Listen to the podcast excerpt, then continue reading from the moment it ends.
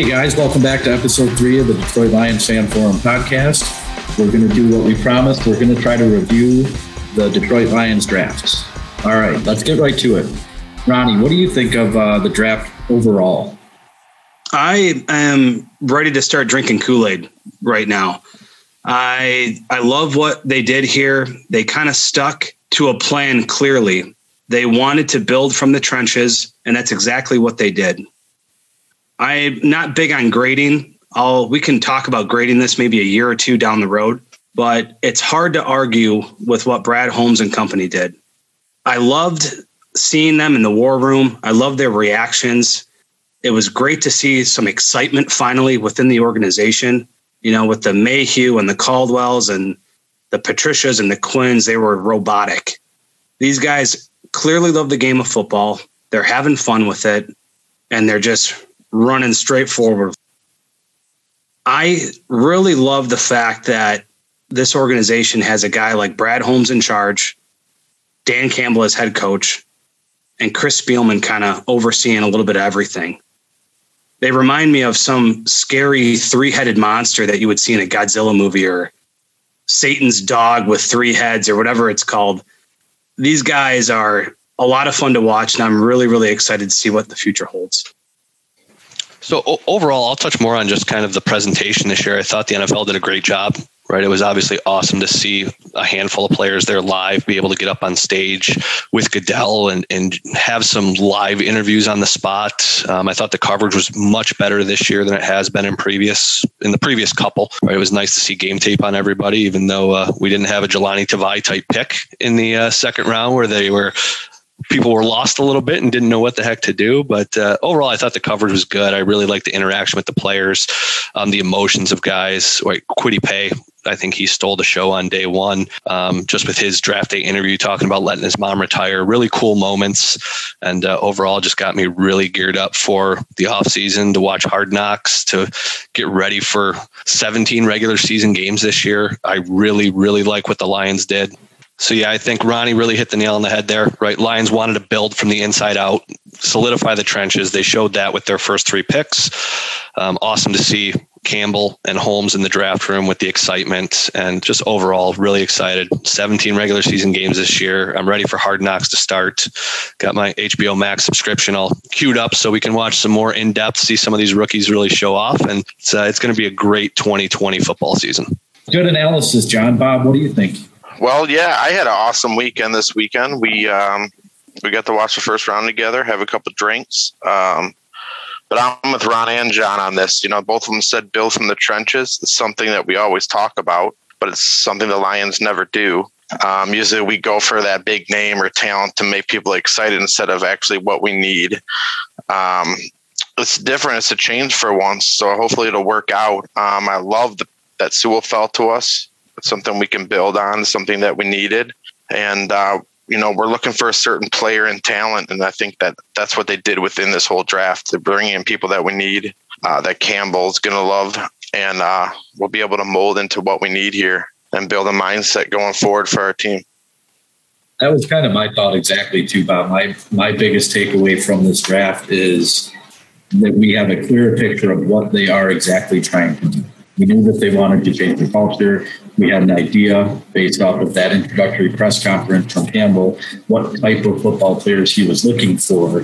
But my immediate takeaway from the top three rounds and then the, the round four pick of Barnes is that that they added a thousand pounds. I think it was 988 pounds straight up the gut. And they uh, they painted a pretty clear picture of what kind of defense we're going to be playing, what kind of front we might be seeing. Uh, but overall, I think each pick has value. I think in hindsight and going back and doing some research, a lot of the guys that I was unsure of were a lot higher up a lot of people's boards than mine. And I think every pick has value. I don't see one pick here that doesn't have a shot of making the team. So, with all of that being said, let's get right into the actual Lions draft. Let's go pick by pick. Well, we can just bounce it off each other, take some turns going around talking about what we think about each pick. So, obviously, let's start at the top. Penei Sewell. I think we might be able to make this pretty easy. Is there anyone here that isn't going to give it an A plus? I love it. Excited he fell. Right? I mean, he's an absolute beast that's going to anchor that line for years. Whether he plays on the left side or the right side with Taylor Decker there, we'll we'll see what happens in camp. But uh, nobody can can bash this grade. They took the best player on the board, and having a beast O lineman like that is always a recipe for success in this league. And what I love about him is that he's only what twenty years old. So he's not even up to his potential yet. The guy's a monster, you know. I think my whole neighborhood heard me when they made that pick. I think the the thing that's interesting with the pick is obviously when we were doing our mocks and we were having some conversations a couple weeks back, it seems like we were all in somewhat agreement that the receiver was position was so weak on the roster that if Ja'Marr Chase or Jaylen Waddle's there, you take them. We never really envisioned Penei Sewell falling to us. I know Hitch brought it up where he that could have been the case, but we all really thought he was going to go at five or six or even four. And we talked about Rashawn Slater as well. We were high on him and we'd be comfortable with him more so because we thought it was a realistic option and Penei Sewell was not a realistic option.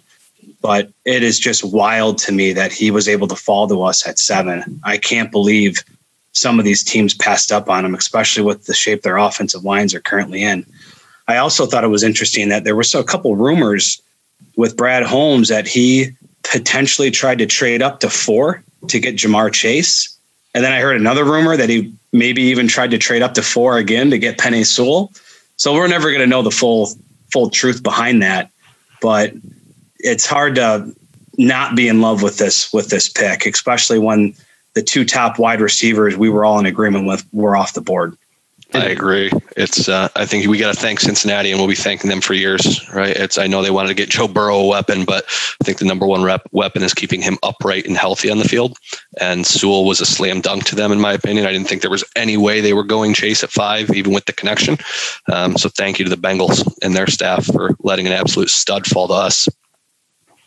Man, how cool was that though to see those guys in the war room when Brad Holmes was calling them and he's he's pounding on the desk and him and Campbell, Dan Campbell are hugging. Like it's hard not to get behind these guys, man. The excitement's there, the passion's there. And I think I called Hitch that night and I told him that scene where he's pounding on the desk making that phone call, it just looked like that scene out of Moneyball where Brad Pitt's making trades and absolutely Jonah Hill's in the background giving the fist bump. Like it just screamed that that movie for me during that during yeah, that time. Much better than the Patricia eye roll when Bob Quinn was calling Hockenson a couple years ago. Yeah, yeah, that's right. Uh, they were definitely on the same page, and they got they got a they got a beast. I'm excited about it. I also was wondering, do you think any of Penei Sewell's family members could be on the Lions offensive line in the future? there were some big boys in that room. His dad is uh is is quite the sizable guy too, man. It looks like he could play guard right next to him. Oh, without a doubt. And it's it's it's kind of cool too that his dad was a, a football coach on the island where he was growing up in Samoa, I believe, and that's kind of where he learned some of the passion of the game. Yeah, uh, the other thing I love about this pick is, you know, we talked a little bit about him before, but Tyrell Crosby, who's on the roster right now, and he was also a tackle at Oregon, and there's some familiarity with Penei and and Crosby and I just thought it was amazing when Penei called Crosby Big Bro in his press conference. And I think as a 20 year old kid, I mean, this, he's a kid. He looks like a, a big man, but he's a kid. He's 20 years old. I think that's really important for him to have some stability and, and a friend and uh, uh, maybe even like an older brother figure on the roster that he can lean on and they play the same position. I think it's just really cool that they could combine those two. And I don't, I think that was more it was a plan. I feel like. Yeah, that was kind of the, the resounding takeaway too. Is that they clearly had a plan. I, I think I said it at the top, but you get an idea of what they're trying to do. But they they knew what they were trying to do going in, and they didn't deviate. So that was really nice to see it. It's kind of hard to say, well, you know, he's such a shrewd a shrewd GM for drafting Sewell. But as we were saying the other night, Ronnie, the previous regimes might not have made that pick. That was the obvious pick, but that doesn't mean that we don't that they don't deserve credit for making that choice. They made the obvious selection. They got a cornerstone to build off of when there were some pretty flashy guys left on the board. You know, to not come out of that with one of those receivers or one of the big corners, it was impressive that they they pulled the trigger and did the right thing. Yep, I, I think uh, that's the biggest takeaway to Hitch. I think you bring up a perfect point. Is that last year DeVonta Smith is our pick right there. Right, there's no doubt in my mind he's a flashy, athletic wide receiver, position in need. He's the sexy pick, right? And I know a lot of fans probably would have been excited for fantasy football implications and things like that. But as a a diehard Lions fan, you have to be happy that the the GM and the head coach are on the same page and they were in unison in almost every single pick they made. And you could see the reason behind it. They told a story through the whole draft. And previous regimes, it just would have been a gong show, I feel like. Let's move on to round two. I want to do something that we've never done with the pod before. I want to play some audio. I think a lot of people that are going to be listening to this probably know what's coming, but let's play Levi's first interview as a member of the Detroit Lions. I mean, I think it tells you all. I like fucking people up. I like to get off the line and just put my helmet or my hands on offensive linemen and fuck up an offensive scheme pretty much. I like pushing them back two, three yards and just making them feel like shit. All right. So after listening to that video, uh, that not suitable for work video, Bob, what do you think? Of the, what do you think of the Levi pick? I think. Well, when we first took him, I was confused a little bit at the time. Um, but the more I look at it and the more I research about him, I actually don't mind it. I actually like it a lot. Um, there's a lot of tape out there on him, and I feel if he wouldn't have opted out of last season, he would have probably been a first round pick this year. As soon as we drafted him, I jumped on though to listen to that interview, and boy, did that not disappoint, huh? I jumped right on my phone, started texting you guys. I'm like, you got to get on here. This guy's nuts. I think um, he's what we want here. Is what Campbell's is looking for. Someone who's just going to put his nose down, play as hard as he can, fuck shit up. Basically, is what he said. Um, what concerns me about him, though, is um, everyone's saying that he has a tendency to disappear every so often. So he'll have a couple good plays and then he'll disappear for the rest of the game. He has a very high upside. I think the reason that they picked him is he's someone that we can develop into the player that we want here. Um, I do know in college he's lined up all over the defensive line also, so they can put him anywhere. Uh, the majority of his snaps in college were at nose guard, though, but I don't think that the Lions are going to use him there uh, because McNeill, the guy we drafted in the third round was probably who's, who we're going to line up there. He's a bigger body, but I love that he can play anywhere. We can plug him in wherever we want to. We can take a couple years maybe to develop him, play him here or there until he's ready to, to go full time. But yeah, overall, I love the I love the pick. Uh, I'm looking forward to seeing what he can do next year. So, John, what do you think of Levi? So I definitely think attitude wise, right? You see that he is a Dan Campbell type guy. He will get in there. He will bite kneecaps he will do whatever it takes. Um, I agree with what Bob said. Right, a lot of the negativity I've seen around him is that it, his stud plays are way too far, few and far between. Right, there will be moments of brilliance, and then there will be a series or two where he just struggled. Um, but hopefully, we've got some great coaching on the team. I'm, I'm, I think there's a high upside with him. I I do think they may have taken him a little bit early for my preference, right? There were three guys on the board that I was super excited about, right? Linebacker, we all talked about it via text. JOK was really high on my list. I felt he was still there. My man crush, Moehrig from TCU, the safety, was still on the board at that point. I had really high hopes he would be the selection, or even Asante Samuel Jr. at corner, right? But they we'll talk about it later, but they did address corner need with a freak athlete.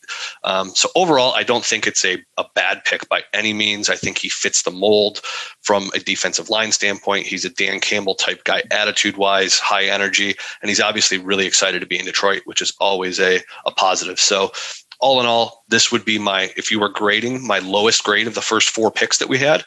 But I still think he's a, a high quality player with a really high ceiling. I, I agree with everything that you guys are saying. And going back to what Bob was saying earlier, he might quote unquote disappear a little bit, but what I read and what I've seen on film is even when he's not right up the gut, getting in the backfield, making a big play, he's still disruptive. He plays with that attitude and that violence and that that everyone kept talking about his first step. He's got that power move. For anyone that's ever played football, sometimes it's very valuable to just make a pile, get in the way, wreak havoc. You don't always have to be making highlight reel plays to be a productive D tackle. Uh, I like the pick. It was a little bit of a head scratcher for me right when they said his name. There are a lot of these guys throughout this draft. I had to Google and read a little bit about to, to understand what they were doing. But after reading a little bit about him, after seeing how high he was on some boards, understanding that he was an opt out, that could have affected his status a little bit. Uh, I really like the pick. I, I he wasn't my highest rated D tackle on the board, but obviously the highest rated D tackle on my board was gone.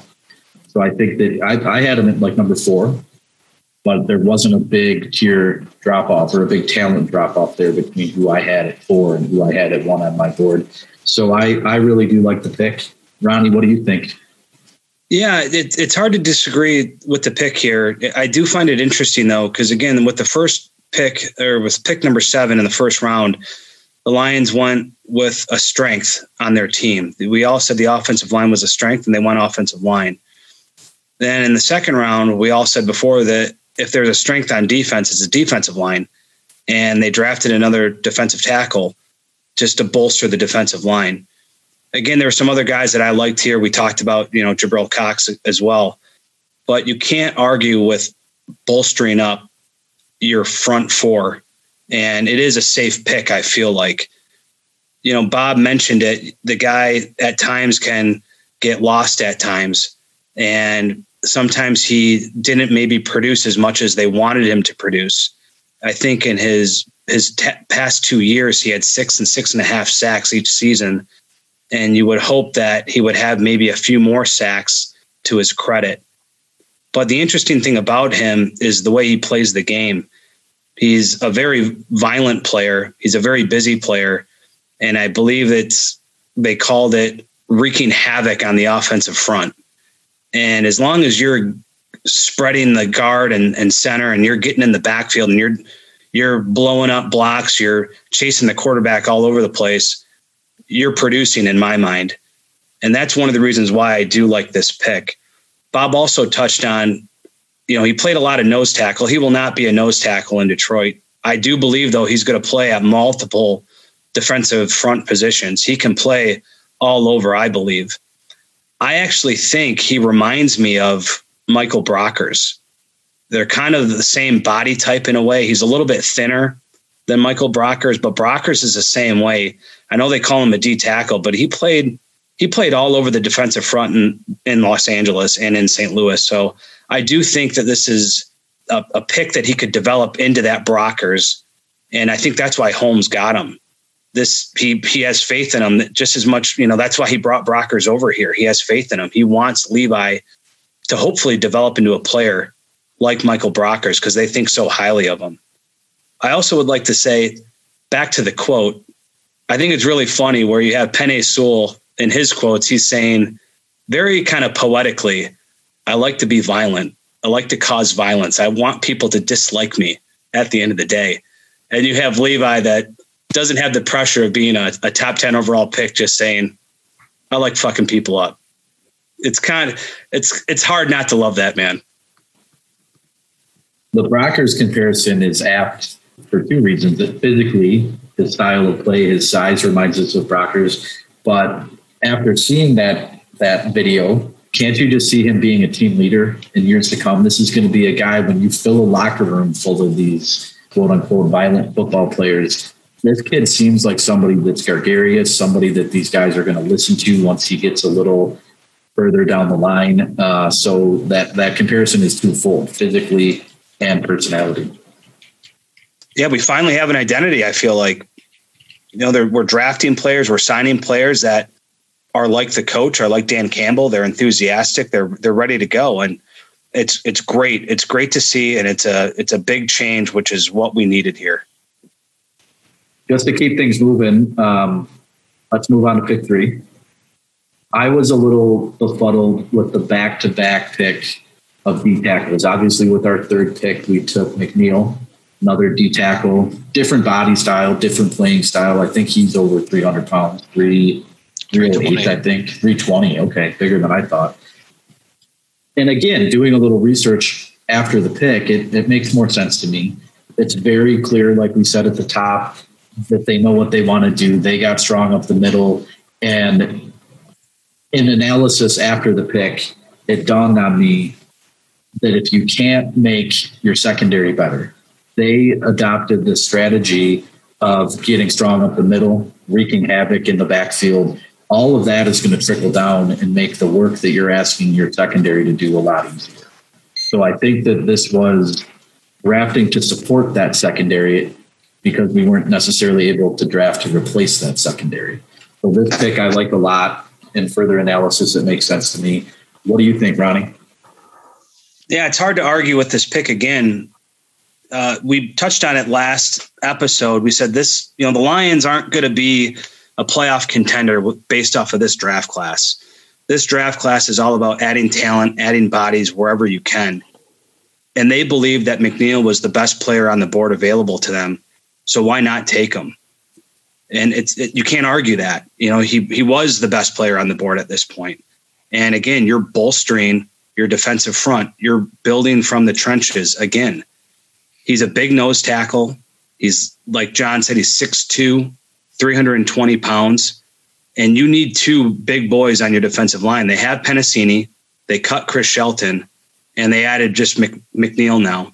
So you have Penisini and McNeill probably rotating in and out to be that nose tackle in certain situations. And like you said, Hitch, he's not your traditional nose tackle. He's not a guy that's just going to loaf around and stay in one spot, eat up space.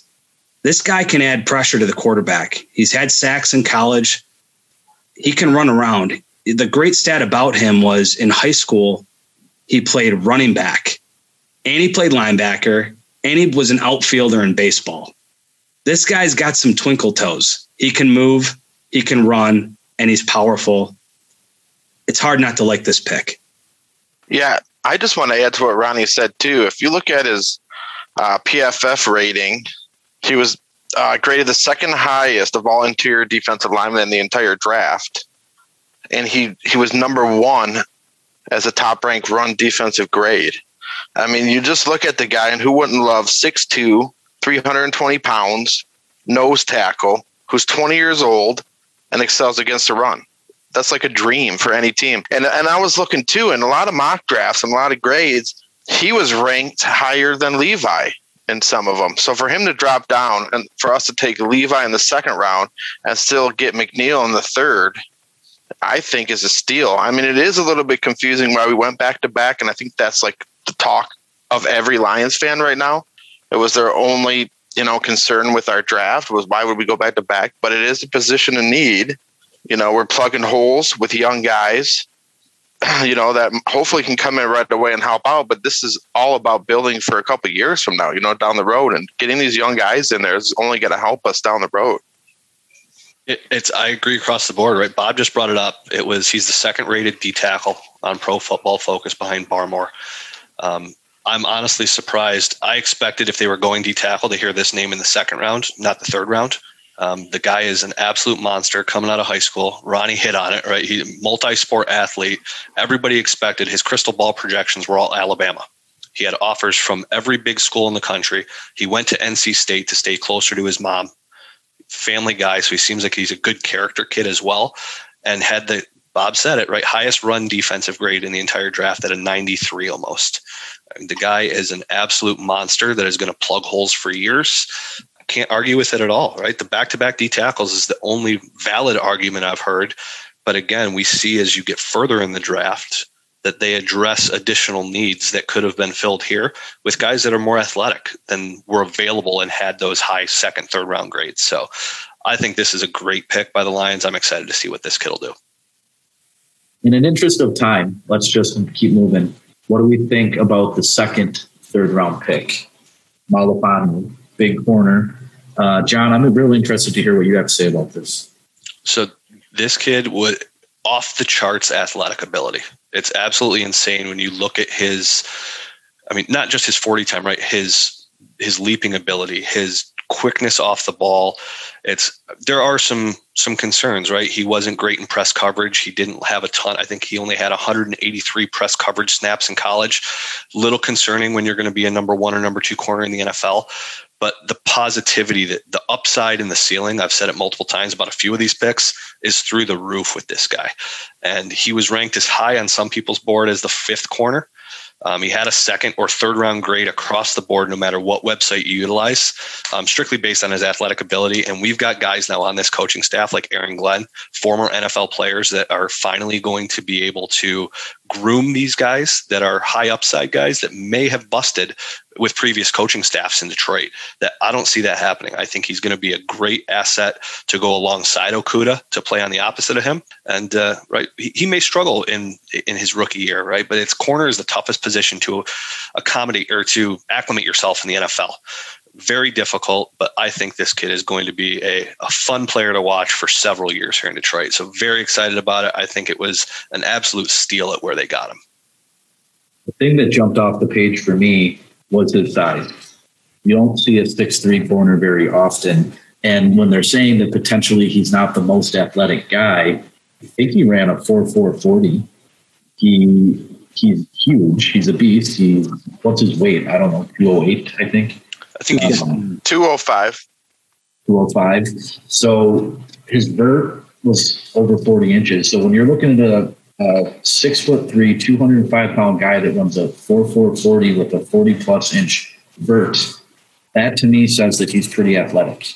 I know that the game tape might look a little different. It might not trend, the athleticism might not translate all the time, but we keep going back to the fact that we have a good coaching staff now.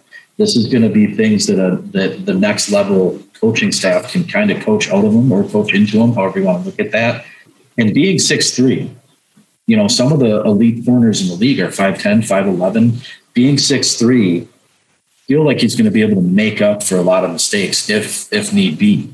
When you can use your 4-4 speed to catch up, get yourself back into position, and then out jump somebody and be physical with somebody, the pick makes a lot of sense. Ronnie and I were talking the other night about just being able to match him up and shadow certain receivers in our division six three, good at the line, good with his hands, can recover with his size. Ronnie, what do you think?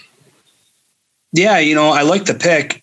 John kind of touched on it. You know, he was a second or third round grade across the board. I kind of had him as a second round grade, a late second round grade. And the fact that he was here in the third was excellent.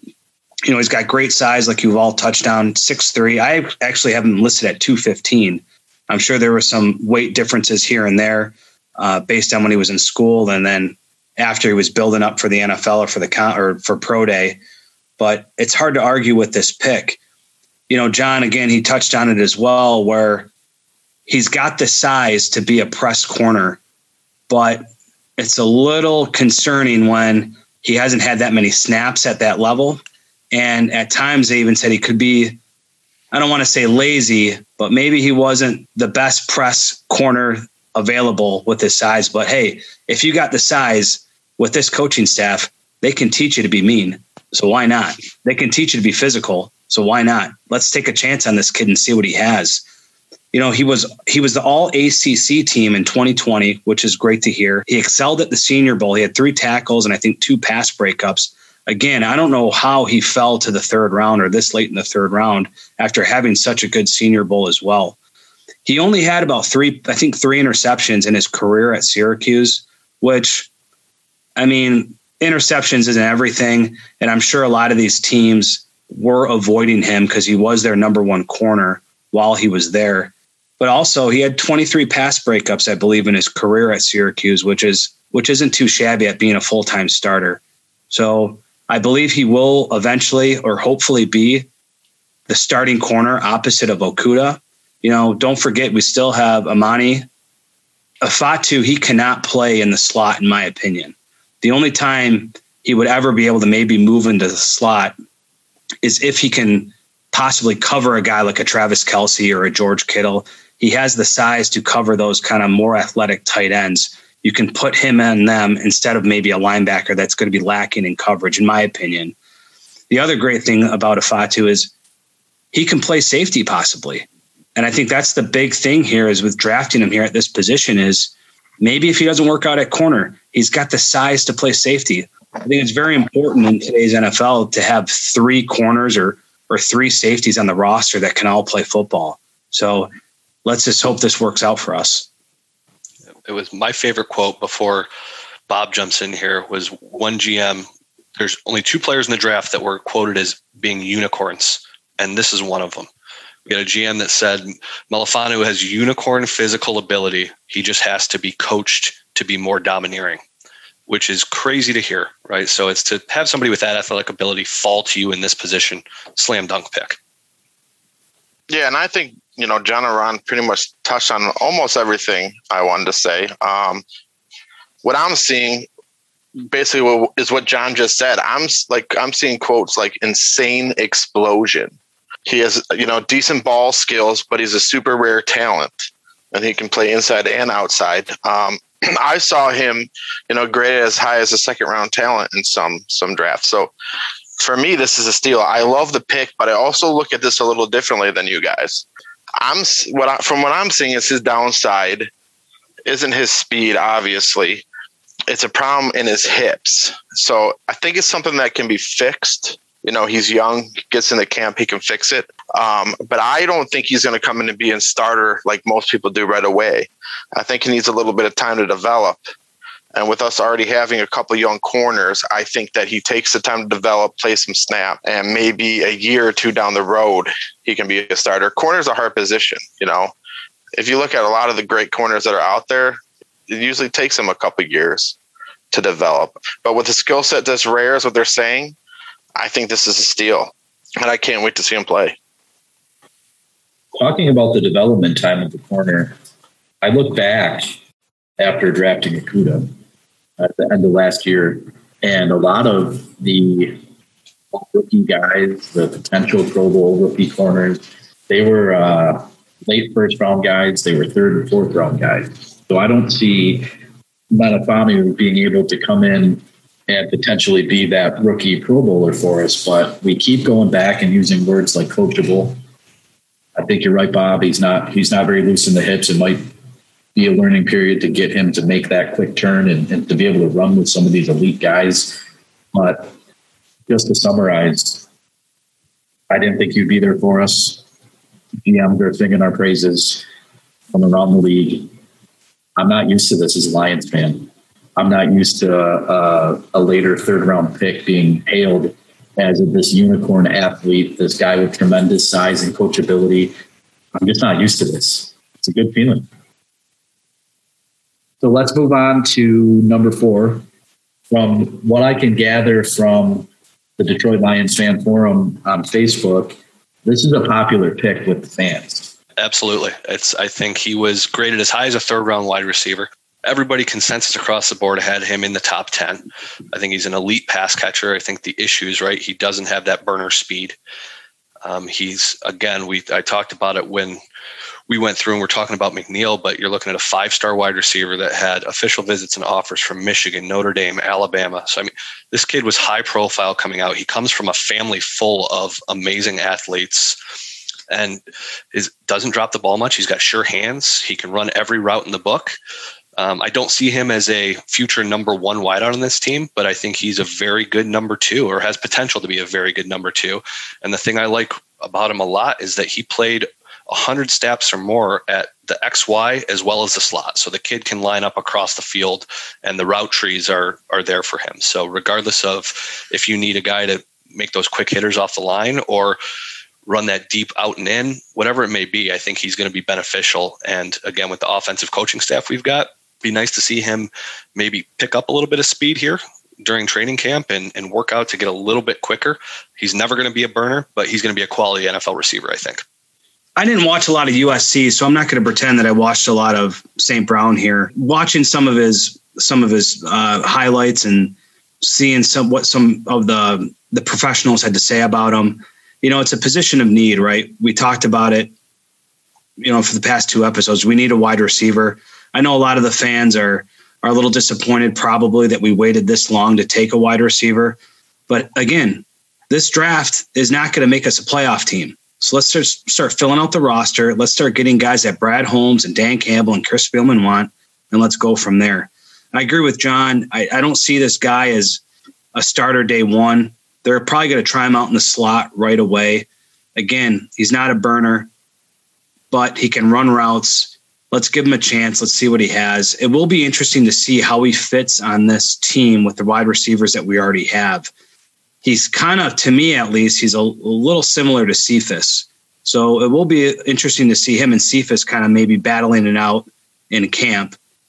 But you know, I also think, you know, John said his family is very talented. I think he's got a brother in the NFL too, or he had a brother that was drafted in the NFL, to my knowledge, which, you know, we all know bloodlines in the NFL. It's a big thing. Bloodlines were mentioned throughout the draft coverage. It was amazing. Even some of the off the radar guys that we weren't talking about last week, they all had these these ties to fathers, brothers, uncles that were successful in the NFL. And, and, Ronnie just said it, bloodline makes a difference. Look at some of these big football families that that uh, that have dominated the league for decades. the Matthews, the, the the Mannings. Bob, what do you have to add? For me, this is this was probably my least favorite pick. I mean, obviously, we need a receiver. I mean, everything I'm seeing about him says hands, hands, hands, which means he can catch the ball. I think that he'll benefit from the depleted receiver room. I don't know how much he'll play. We'll see.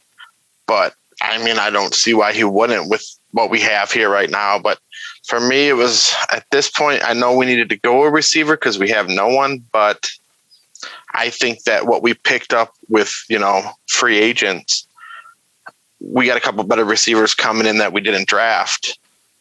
So to be honest, this is for me like this was my lowest grade pick.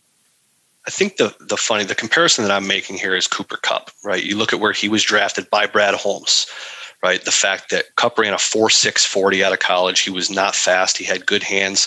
What Holmes saw is separation that he created by his elite route running, and I think he sees that same type of talent. This is where I have faith in Holmes because he's identified so many quality late round picks. And I see comparisons. I read an article last night about comparing St. Brown to Cooper Kupp and why Holmes probably liked him so much. He hasn't come out and said it yet, but very similar comparisons in college. It's funny that you say that, John, because I believe in Brad Holmes' press conference, he said the same thing. He compared St. Brown to Cooper Kupp.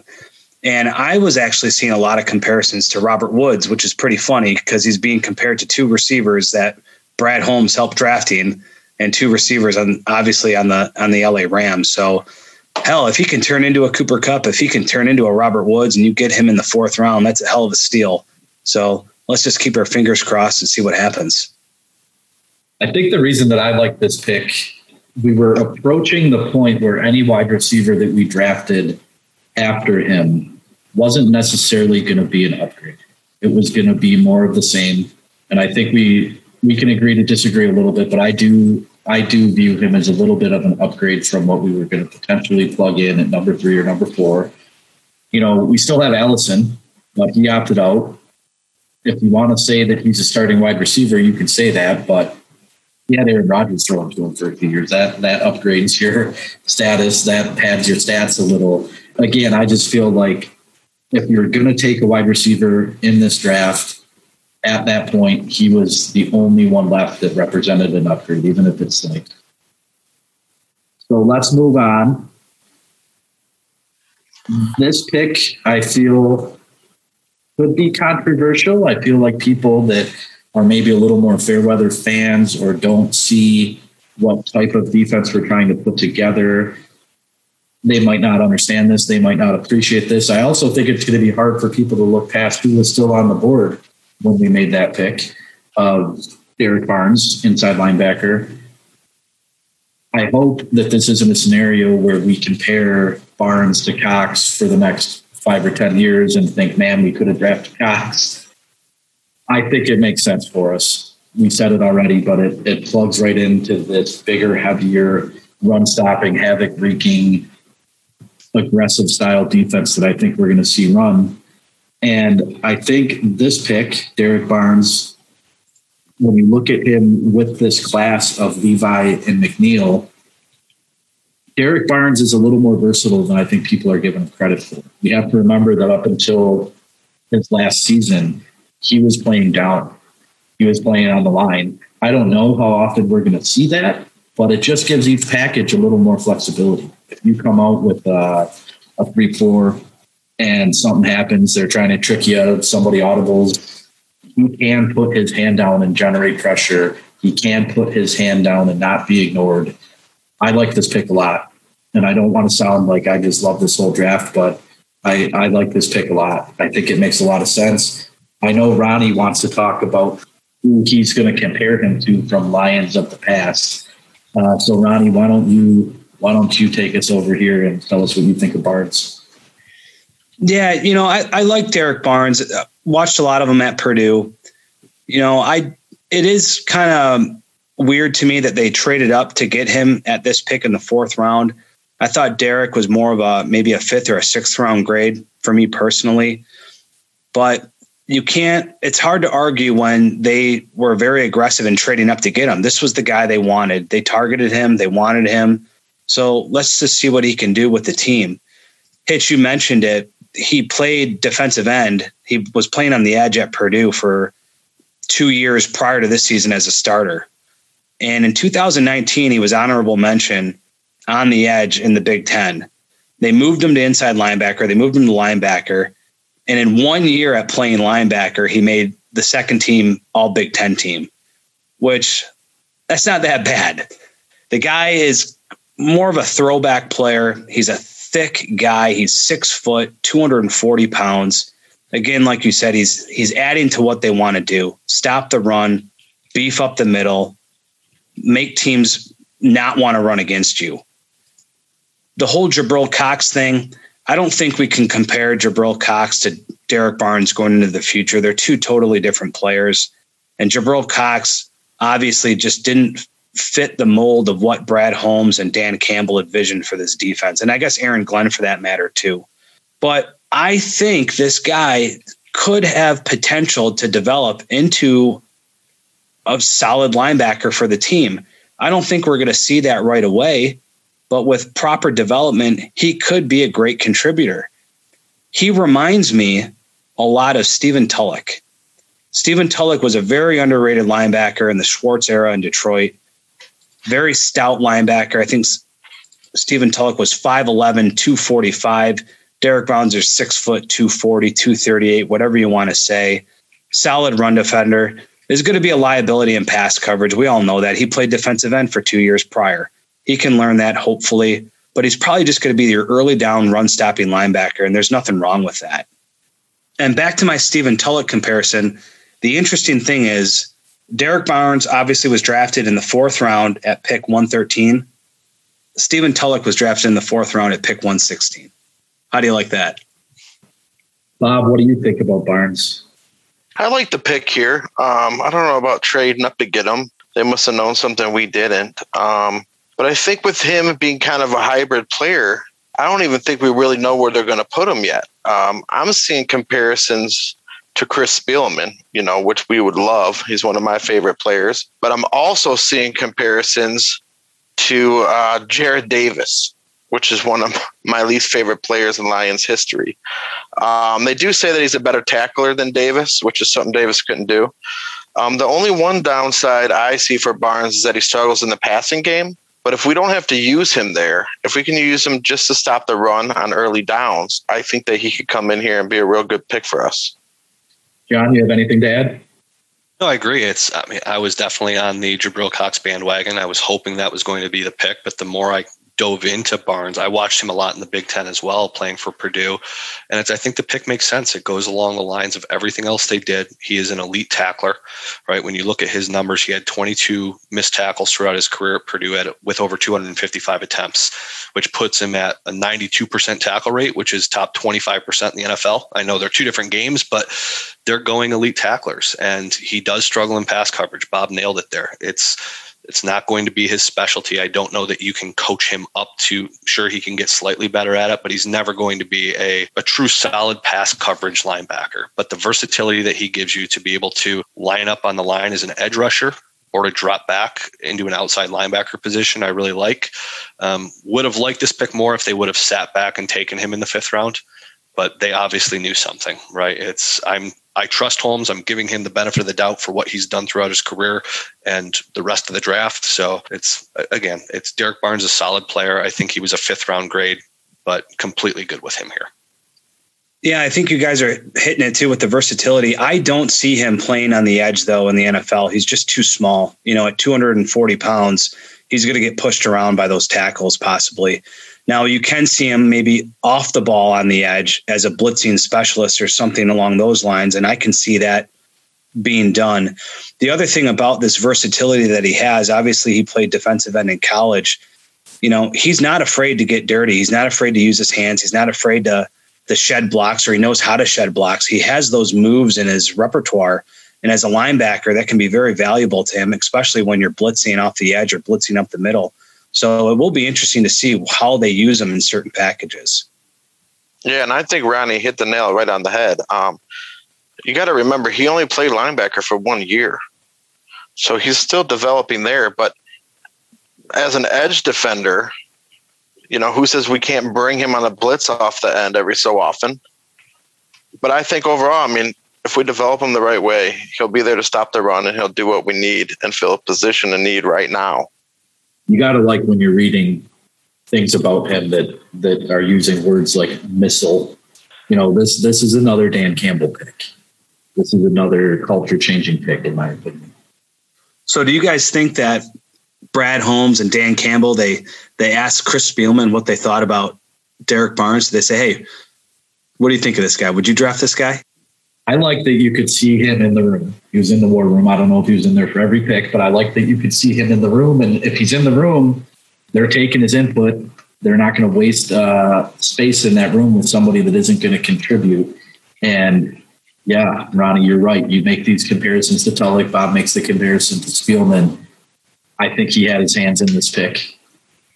Yep, that, that's a great point that I hadn't really thought of. It's you've got the best linebacker in Lions history in the room with you, and you're making that pick. Chances are Spielman piped up and said, "Hey, this kid's legit." So if if we've got buy-in from Holmes, Campbell, and Spielman on this guy, then let's give him a shot and see what he can do. Let's move on to uh, round seven, our final pick. This is a pick that we acquired in that trade up with Cleveland. I want to throw this one straight to John because I honestly don't know much about this guy. Yeah, I mean, a little confusing, right? Jermar Jefferson out of Oregon State. He got a couple of low grades, a couple of mid round, not mid round grades, but fourth, fifth round grades. The big concern with him that I've seen across the board is that he doesn't hit the holes very fast, right? He makes a lot of rounding cuts. Um, he's not extremely explosive, but he's very versatile as far as making guys miss. He's a good pass catcher out of the backfield. And with what we did in the offseason, I mean, not to mention, I love DeAndre Swift. It's, I think he is a, a, legit number one NFL running back. I think Williams was a great add to be a supplement to Swift. So if you're talking about maybe utilizing Jefferson, he's gotten good blocking grades. So maybe as a third down pass catching running back out of the backfield in very rare situations. Again, I mean, Hitch, we talked about it beforehand. He may not even make the squad. When you're talking seventh round picks and it's a depth chart move to where he's your fourth or fifth running back on your squad right now, this is one I don't want to waste a ton of time on it. He he grades out pretty well. He was explosive in high school. He played. He was starting at Oregon State for three years. He's young. He's only twenty. Um, he'll be twenty one this month. So it's I think there's potential there, but nothing to be overexcited about. And in the seventh round, I'm not going to bash the pick either. Again, it's probably my least favorite pick of the draft here. I'm not a big fan of taking skill positions in the seventh round because it's so rare when those skill positional players work out. I see it as why not take another offensive lineman? Why not take another defensive lineman, linebacker, safety, some something other than a running back eh, for that matter, especially like John said, that's probably going to be your fourth running back on the roster.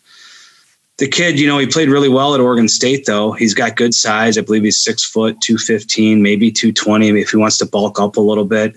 It seems like he's sort of a power runner. He likes contact, which we don't really have that on the roster right now.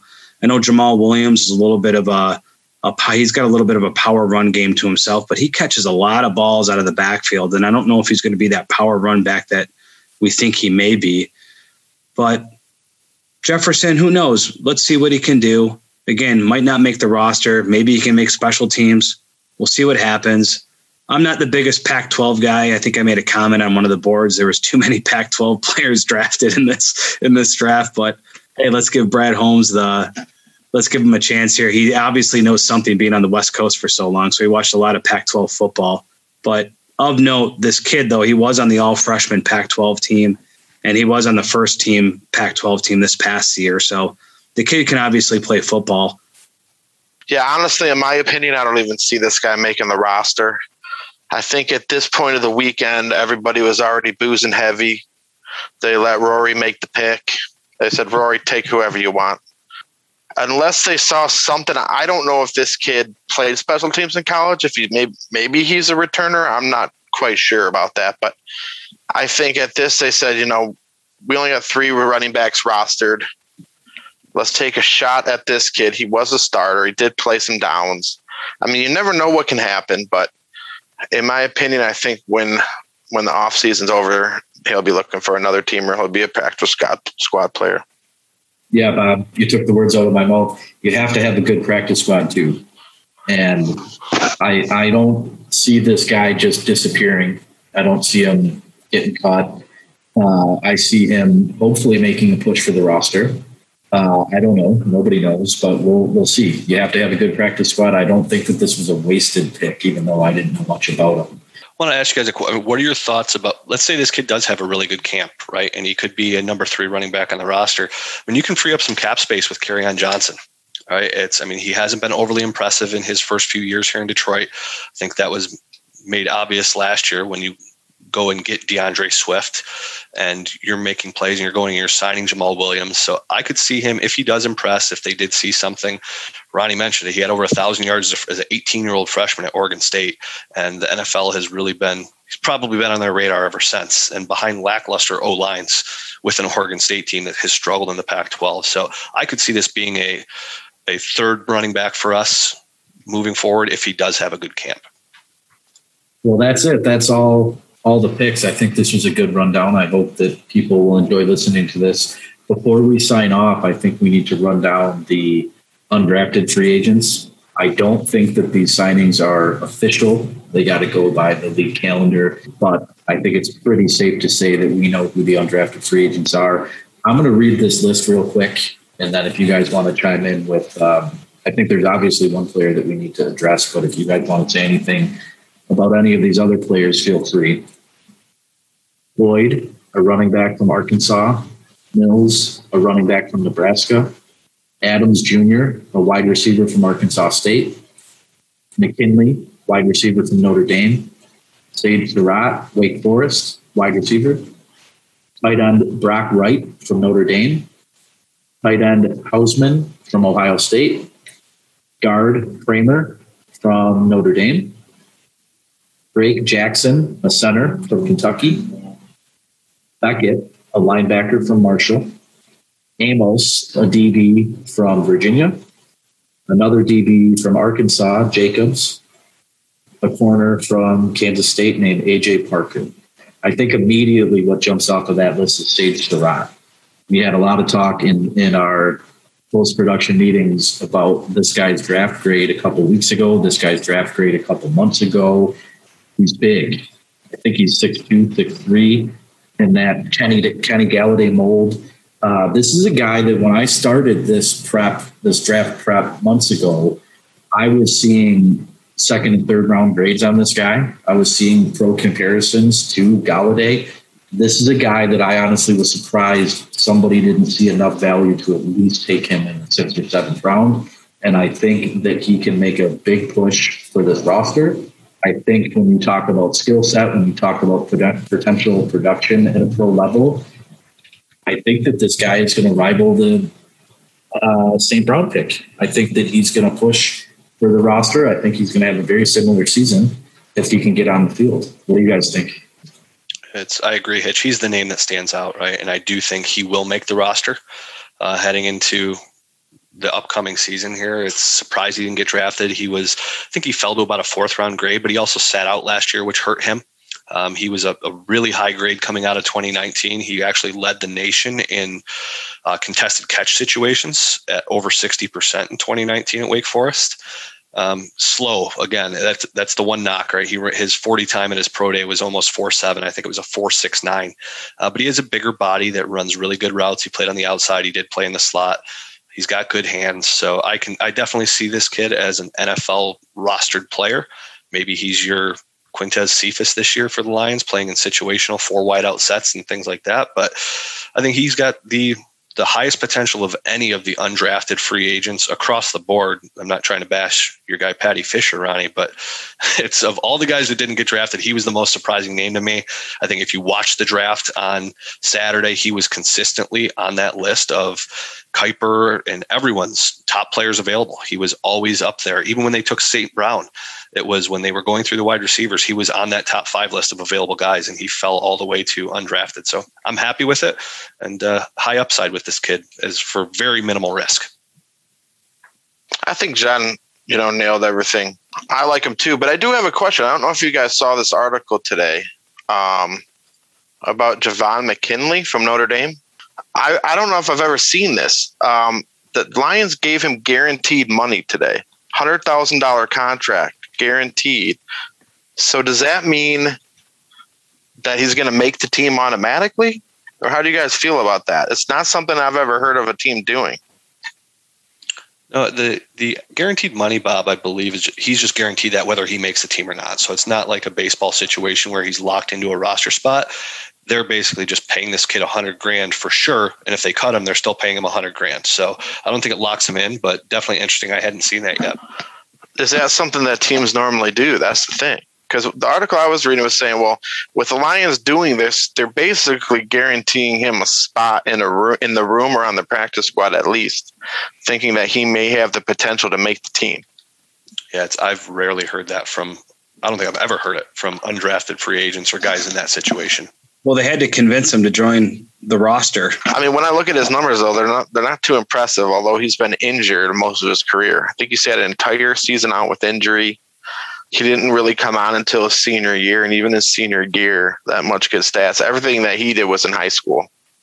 Yeah, as you were talking, Bob, I pulled up the Twitter feed of this pick, or I'm sorry, not of this pick, but of the signing, and, and it definitely is guaranteed. They guaranteed eighty five thousand of his base salary and gave him a $15,000 signing bonus. And rolling through this Twitter feed here, people that I assume know more about college football than me, they're saying playmaker, lock to the roster, can't wait to see what this guy can do.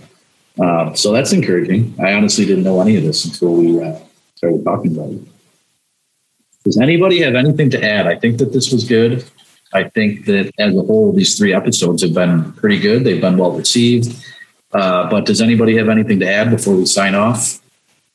Yeah, I just want to say, you know, we keep talking about the coaching staff and how we're excited to see what this coaching staff can do with some of these with these draft picks that we just talked about. I think it's also important to know what can this coaching staff do with some of these other young guys that have been drafted a year or two or three years ago with the disappointing regime that we had. What can Aaron Glenn do to a Jeff Okudah? What can Aaron Glenn and the defensive staff do for Jahlani Tavai. You know, the guy's only a two year player. He's got decent size. I'm, I'm not totally ready to write him off yet, especially at a second round draft pick, but let's just see what can happen. Yeah, I think there's a chance after drafting Derrick Barnes, Tavai might not make the team, but it will be interesting to see what these coach, what this coaching staff can do with some of these, these other young players that we have. I think we got to remember also we got to be patient still. I know it's something Lions fans don't want to hear, but I think looking at this draft, it's I think it's everything we wanted and needed. But we got to remember this isn't going to be fixed this year. This is the start of something that's going to be fixed maybe two, three years down the road. We're building, you know, our core right now. Next year we may go after a quarterback. We may get a couple big name players that we need. But this is still going to take a couple years. But I like what I'm seeing now. But we just got to remember we got to be patient. No, I agree with everything, right? And patience is a virtue, and it's. I never want to root to lose, but um, I'm I'm going to be rooting for the Rams to lose quite a bit this year. I wouldn't mind a, a three and fourteen Lion season to see some growth individually from some of these young guys, and and give give us a couple of solid first round picks next year. If we can get a top five and and another one inside the top twenty somehow, the sky is the limit and i really i've got a lot of faith and i drink the kool-aid every single year but this year more than most. And uh, i'm really hopeful. I like what they did. I see a it's the first time in probably 20 years of really following the nfl draft close that i can see a pattern and see a vision out of every single pick they made. So i'm really encouraged and i'm excited to see what these kids can do. Uh, we're getting close to wrapping it up here. I was taking some notes as we were talking today, and I, I pulled out some keywords that just kept coming up over and over and over again. And I think that this can speak to the rebuild. It can speak to what we're doing. Football family, beast, mean, violent, coachable, developmental, and potential just kept coming over, coming up over and over and over and over. And I think that that, that speaks volumes to break that all down. That, you know, what do you want? What do you, what more could you ask for than coachable, violent, you know, good developmental picks in the middle of a, or I shouldn't say the middle, the start of a rebuild. I do want to say I agree with what John said earlier. Draft grades at this point are kind of useless. I don't like I don't like saying, you know what, I'm going to give this this draft an A. I'm going to give this draft a C. It's all conjecture. It's all up in the air until we see these guys play football. But what I will say is that we see a direction. We see that they have a plan. They went in knowing what they want to do, and they were able to do it. And I think the big reason that Brad Holmes is in the position that he's in now with the Detroit Lions is those picks that he hit on in the late rounds. So when there's a little confusion in Detroit about why did we take Barnes instead of Cox, uh, why did we go back to back D tackle, who is the seventh round running back? Let's have faith in Holmes until he gives us a reason not to. And I think that this draft gave me a lot of faith. I don't want to say that I'm ready to just slam pitchers of Kool Aid, but after what we just went through for the last three years, hell, the last 20 years, this is the first time that I left a draft, did a little bit of research, and felt pretty damn good about every pick. So, with that, I think we'll call this an episode. I want to remind people to jump over onto the Detroit Lions fan forum. Uh, we've grown tremendously, relatively. I think I mentioned in episode one, at that point in time, the fan forum had 80 members. Uh, before recording started today, we were up to 223. I apologize to my friends and family that I keep sending that invite to over and over and over again. But everybody, please use that board, use that spot. That's a great place to be able to hear this podcast. That's a great place to keep ourselves organized throughout the season. And I really would appreciate everybody getting on there, sharing it, using those message boards, reading the articles that we post. Hopefully, pretty soon we'll start with some original content on there. And please, please, please give us feedback. Let us know what we're doing wrong. Let us know what you like. Let us know what you don't like. That's the only way we're going to get better. With that, I'm going to say signing off. See you next week. Thanks for listening.